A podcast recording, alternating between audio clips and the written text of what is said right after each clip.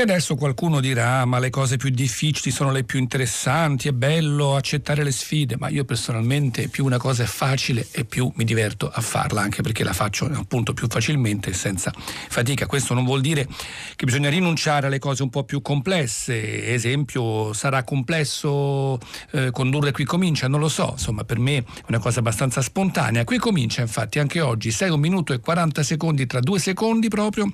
Siamo nello studio K1 di Radio 3, Arturo Staltri al microfono con Federico Vizzaccaro, scelta musicali, regia per la cura del programma con Elisabetta Parisi accanto a Fiore Liborio alla console. In redazione c'è Claudia Marsili e come sempre abbiamo un telefono, un telefono per voi, il 335 5634 296, pronto soprattutto per ricevere messaggi WhatsApp legati al termine musicale di oggi che è proprio, guarda caso, semplice, più semplice di così quindi ecco, per voi insomma un, uh, un, invito a inviarci uno o più suggerimenti legati proprio al termine semplice in campo musicale.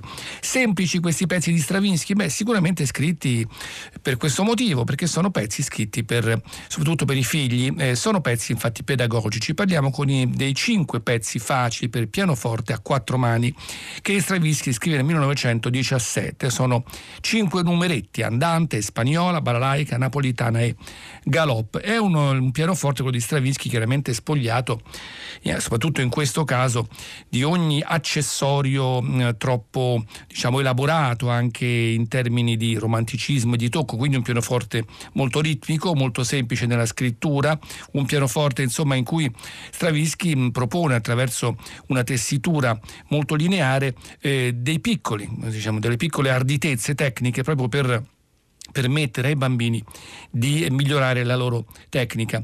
Lui diceva non bisogna disprezzare le dita perché esse sono grandi ispiratrici, al contatto con la materia sonora suscitano in voi delle idee subconscienti che in altro modo forse non si rivelerebbero.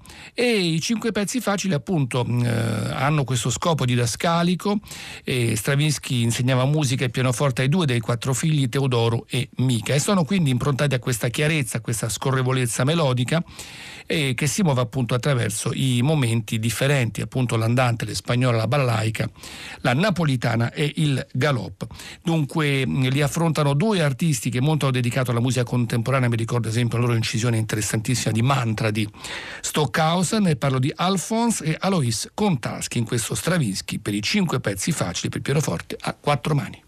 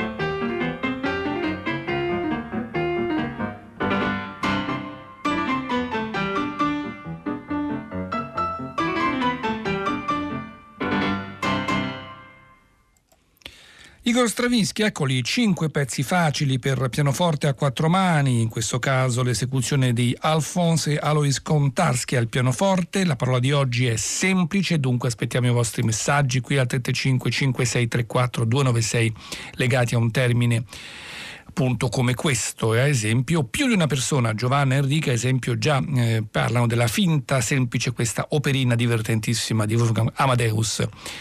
Mozart oppure Giovanni da Marsala cita i meravigliosi cinque pezzi facili, ma qui parliamo appunto di un uh, grande film di Bob Rafelson con Jack Nicholson che fa in effetti il pianista ribelle, quindi c'è la musica.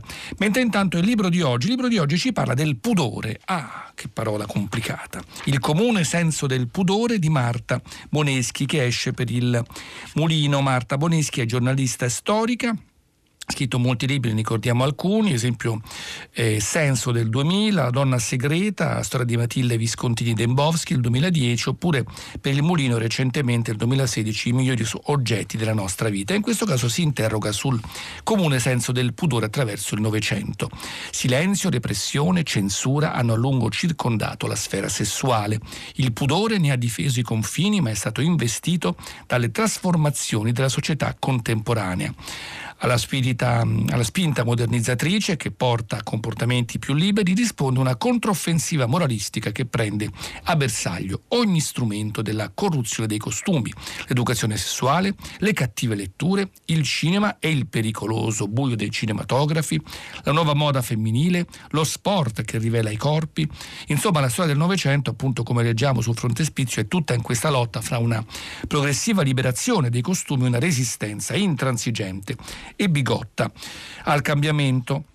Sul finire poi del secolo i nuovi mezzi di comunicazione faranno trionfare non un nuovo senso del pudore, ma la più sfacciata indecenza. Ma questa, dice appunto la Boneschi, è un'altra storia. Insomma, interessante, ci fa capire insomma, come per fortuna i tempi siano cambiati e quell'ipocrisia che è sempre sotto chi ha questo forte senso del pudore, in qualche modo si stia pian piano sfrondando, anche se rimane ovviamente soprattutto in un paese come l'Italia. Insomma, eh, lei a un certo punto si interroga, qualcuno comincia a domandarsi se il pudore femminile sia una responsabilità, una prerogativa esclusiva delle donne, se la morale, come afferma Turati, non debba essere uguale per il sesso cosiddetto debole per quello forte.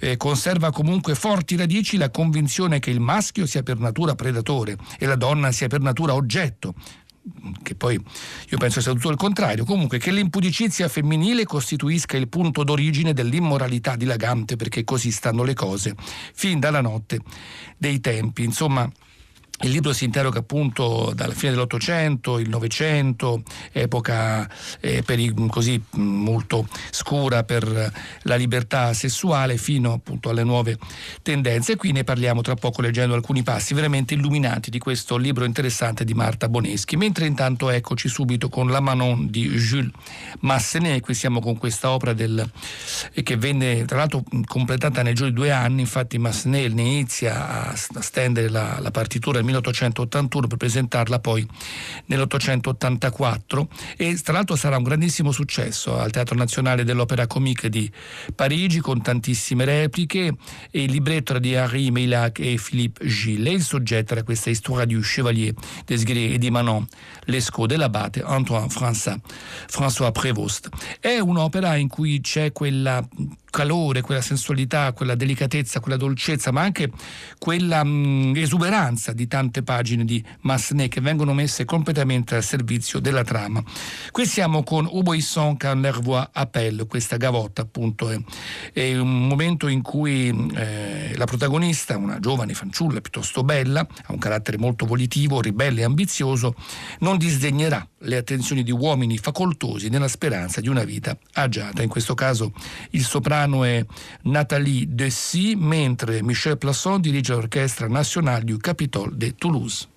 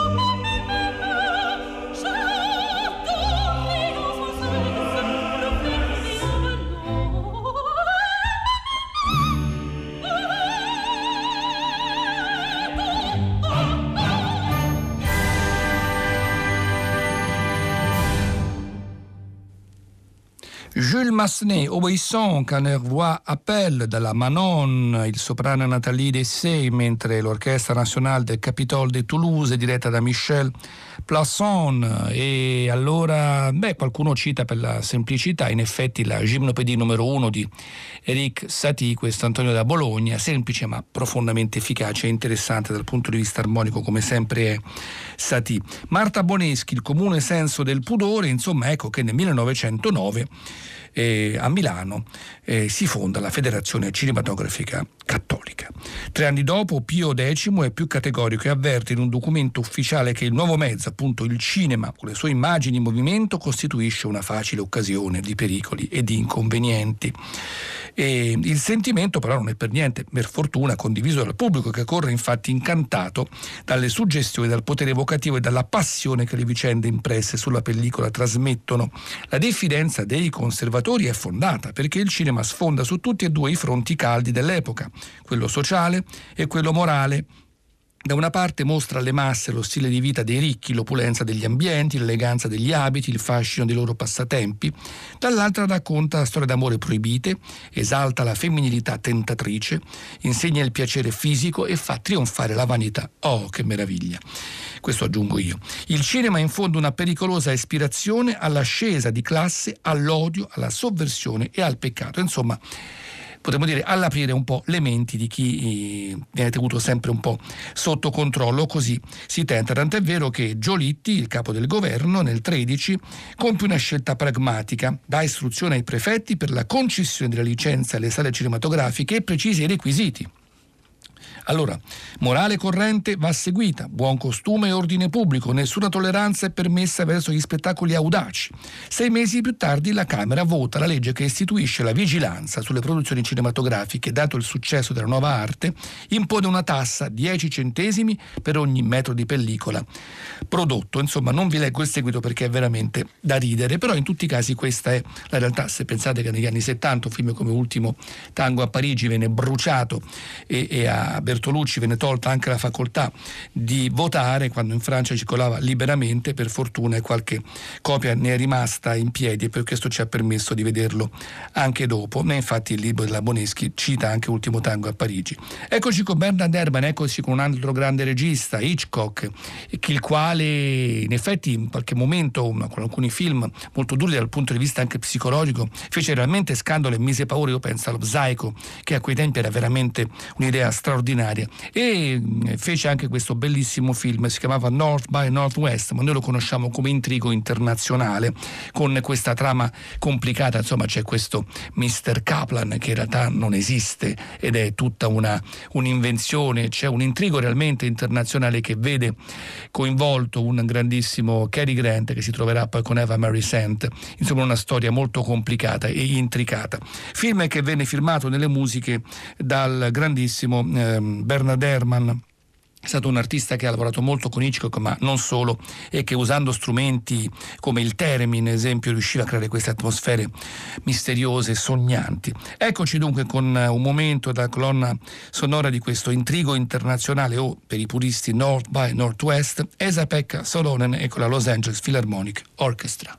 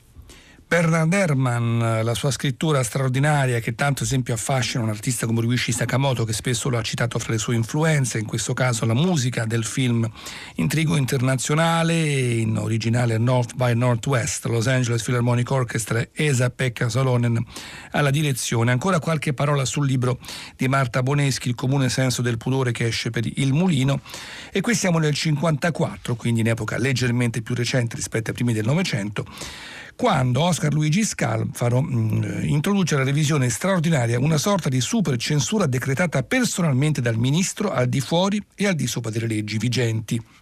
Tanta attenzione ai divieti, osserva Carlo Ponti, produttore cinematografico che affronta parecchi grattacapi con l'autorità, serve soltanto a promuovere i film scacciapensieri e lui a produrre Il disprezzo, dal romanzo di Moravia diretto da Jules Godard nel 63. Capirai tre scene in cui Brigitte Bardot appare nuda. Per due non si discute, saranno visibili soltanto fuori dai confini nazionali, come se noi fossimo più cretini dei francesi o degli inglesi o dei tedeschi. La terza mostra la diva stesa sul letto chiedere al marito cosa gli piace del suo corpo. Lui, Michel Piccoli, risponde ti amo totalmente, teneramente, tragicamente. È una scena d'amore disperato ma il censore è troppo ottuso per capire il suo sguardo cade soltanto sulle belle forme di Brigitte. E poi non parliamo della dolce vita. 1960, quando venne proiettato al Capitol di Milano, Fellini venne accolto da fischi e insulti da una parte del pubblico elegante, quello della buona borghesia, che secondo la Cederna vede attraverso una spessa crosta di panettone. Ovviamente concorda l'osservatore romano. La pellicola offende la sacralità di Roma e eh, Fellini cadeva veramente dalle nuvole, diceva mi spiace sinceramente che ci sia molta, troppa gente pronta ad applaudire la volgarità da caserma e poi a condannare quello che è soltanto un discorso sincero. Comunque il film continua a circolare ma viene vietata ai minori di 16 anni. Poi in realtà sarebbe facile, semplice per usare la parola di oggi, dire che la volgarità è in chi la vede, quindi indubbiamente eh, c'è qualche problema in chi ha paura mh, della realtà o di certe cose un po' espresse in maniera un po' più reale. Penso solamente a un altro film come Jules Jim in cui una donna viveva tranquillamente con due uomini e questo fece ovviamente scandalo. Fosse stato il contrario, sarebbe stato solamente un gran, così, un, un gran perdigiorno, un gran mascalzone, ma tutto sommato simpatico. Allora eccoci con Mozart. Mozart è sicuramente, insomma, di donne era piuttosto esperto perché era insomma, una persona che amava la bella vita, amava divertirsi, amava godere la vita, ma era anche una persona profondamente infelice con un mondo interiore eh, veramente altissimo, di grande generosità, di grande bontà, insomma ebbe una vita molto complessa. Siamo con un bellissimo concerto, il K488, il ventitresimo, lo scrive a 30 anni nel 700 86 ed è una delle pagine forse più cristalline della sua letteratura, ma forse proprio dal punto di vista pianistico, perché ha questa perfezione che si nota in tutte le frasi del, del concerto. Pensiamo ad esempio all'adagio che tempo fa abbiamo ascoltato. Pensiamo ad esempio già proprio a questo momento iniziale in cui tutto sembra risolto, anche se improvvisamente Mozart, come accade poi negli ultimi concerti, sembra cadere veramente nella disperazione e nel dolore. E quando quando per la prima volta Mozart lo presentò al pubblico eh, fu un grande successo, fu tra l'altro l'ultima apparizione di Mozart a Vienna al Burg Theater. Ascoltiamo questo allegro, primo movimento del concerto K488, Robert Casadesus al pianoforte e la Columbia Symphony Orchestra diretta da Georges Zell.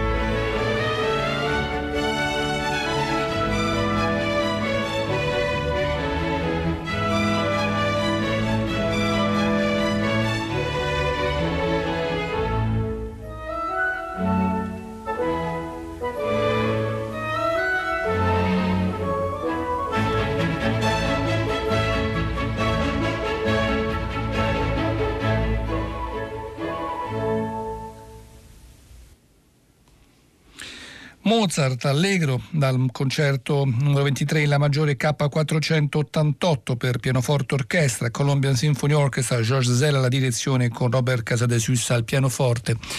Molto contento di questo messaggio di Angelica da Spoleto e che a proposito di semplicità parla del disco di Egidio Flamini, Il codice del silenzio. La regola semplice, l'introduzione a questo brano Egidio cita Chopin, l'ultima cosa, la semplicità. Un disco molto bello, io adoro Egidio Flamini che un grande pianista poco conosciuto e mi ricordo quando ascoltai il suo primo disco Acquario, veramente mi diede una, una botta enorme perché era veramente bellissimo. Noi allora vi ricordiamo il libro di Marta Boneschi, Il comune senso del pudore, che esce per il mulino. Si parla ovviamente anche di canzoni. La povera Iula De Palma, quando interpretò Tua nel 59, ci mise un po' troppo calore, ricevette 5.000 lettere di insulti, venne aggredita e l'osservatore romano rimproverò questa canzone troppo spinta anche nella sua interpretazione e quindi si dovette eh, proibire di mh, trasmettere alla radio. E pensiamo anche, esempio, ai nomadi, ai nomadi che incidevano canzoni di Francesco Guccini, come esempio per fare un uomo, in cui le parole per fare un, un uomo eh, ci vogliono vent'anni, per fare un bimbo un'ora d'amore, e ovviamente diventò per farlo vero un'ora d'amore, oppure Dio è morto, che in realtà era una canzone che parlava di come la società si stesse un po' rovinando, quindi era una canzone anche piuttosto amara, dura, molto vera, molto bella, che però non venne capita, tant'è vero che la Radio Vaticana la mandò in onda regolarmente capendo il significato, mentre ahimè proprio la RAI di quegli anni, naturalmente siamo nel 67, decise che un testo come Dio è morto non poteva essere proposto, anche se alla fine poi i nomadi cantavano Dio è risorto, c'era tutta una filosofia, era un piccolo poema in musica che Francesco Guccini appunto aveva scritto e aveva affidato ai nomadi che spesso avevano inciso canzoni di Guccini, come esempio anche l'Equipe 84 e la bellissima Auschwitz. A quei tempi spesso Guccini si firmava con uno pseudonimo Lunero, ma era sempre lui. E poi pensiamo a Canzone per un'amica, anche essa cantata dai nomadi, insomma, piccoli gioielli che vennero portati al successo dai gruppi italiani. Allora ascoltiamola questa eh, Dio è morto dai nomadi 1967. Ho visto la gente della mia età andare via lungo le strade che non portano mai a niente, cercare il sogno che conduce alla pazzia, nella ricerca di qualcosa che non trovano nel mondo che hanno già, lungo le notti che dal vino son bagnate, dentro alle stanze da pastiglie trasformate, lungo le di fumo nel mondo fatto di città. Essere contro l'ingoiare la nostra stanca civiltà è un Dio che è morto. Ai bordi delle strade Dio è morto. Nelle auto preserate Dio è morto. Nei miti dell'estate Dio è morto. Mi han detto che questa mia generazione ormai non crede in ciò che spesso ha mascherato con la fede nei miti eterni della patria e dell'eroe, perché è venuto ormai il momento di negare tutto ciò che è falsità, le fedi fatte di abitudine e paura, una politica che solo fa carriera perbenismo interessato, la dignità fatta di vuoto, l'ipocrisia di chi sta sempre, con la ragione mai col torto un Dio che è morto. In campi di sterminio Dio è morto, coi miti della razza Dio è morto, con gli odi di partito Dio è morto. Io penso che questa mia generazione è preparata a mondo nuovo, una speranza appena nata, ad un futuro che ha già in mano, a una rivolta senza armi, perché noi tutti ormai sappiamo che se Dio muore per tre giorni e poi risorge, in ciò che noi crediamo Dio risorto, in ciò che noi vogliamo Dio risorto che faremo. Dio risorto. Dio risorto. Dio risorto. Dio risorto.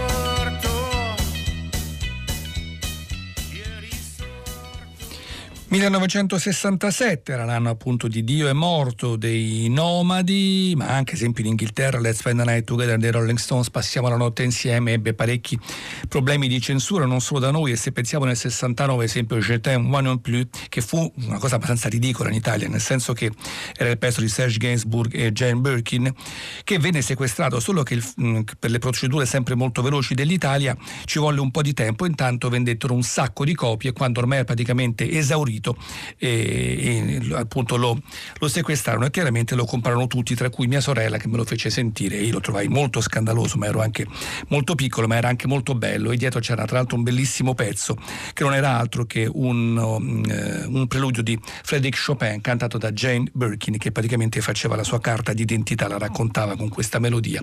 Bene, siamo giunti in chiusura anche oggi. Il comune senso del pudore, il libro di Marta Boneschi che abbiamo proposto, esce per il mulino e tanta musica, naturalmente come sempre un saluto da Arturo Stalti da questi microfoni, accanto a me Fiore Liborio alla console, Federico Vizzaccaro per le scelte musicali e per la regia, tra poco GR3 poi Radio 3 Mondo, mentre nel frattempo l'appuntamento come sempre, se volete, è domattina alle ore 6, abbiamo una bella mostra, una mostra per bambini ma non solo, anche per adulti perché andare sulle giostre è bello.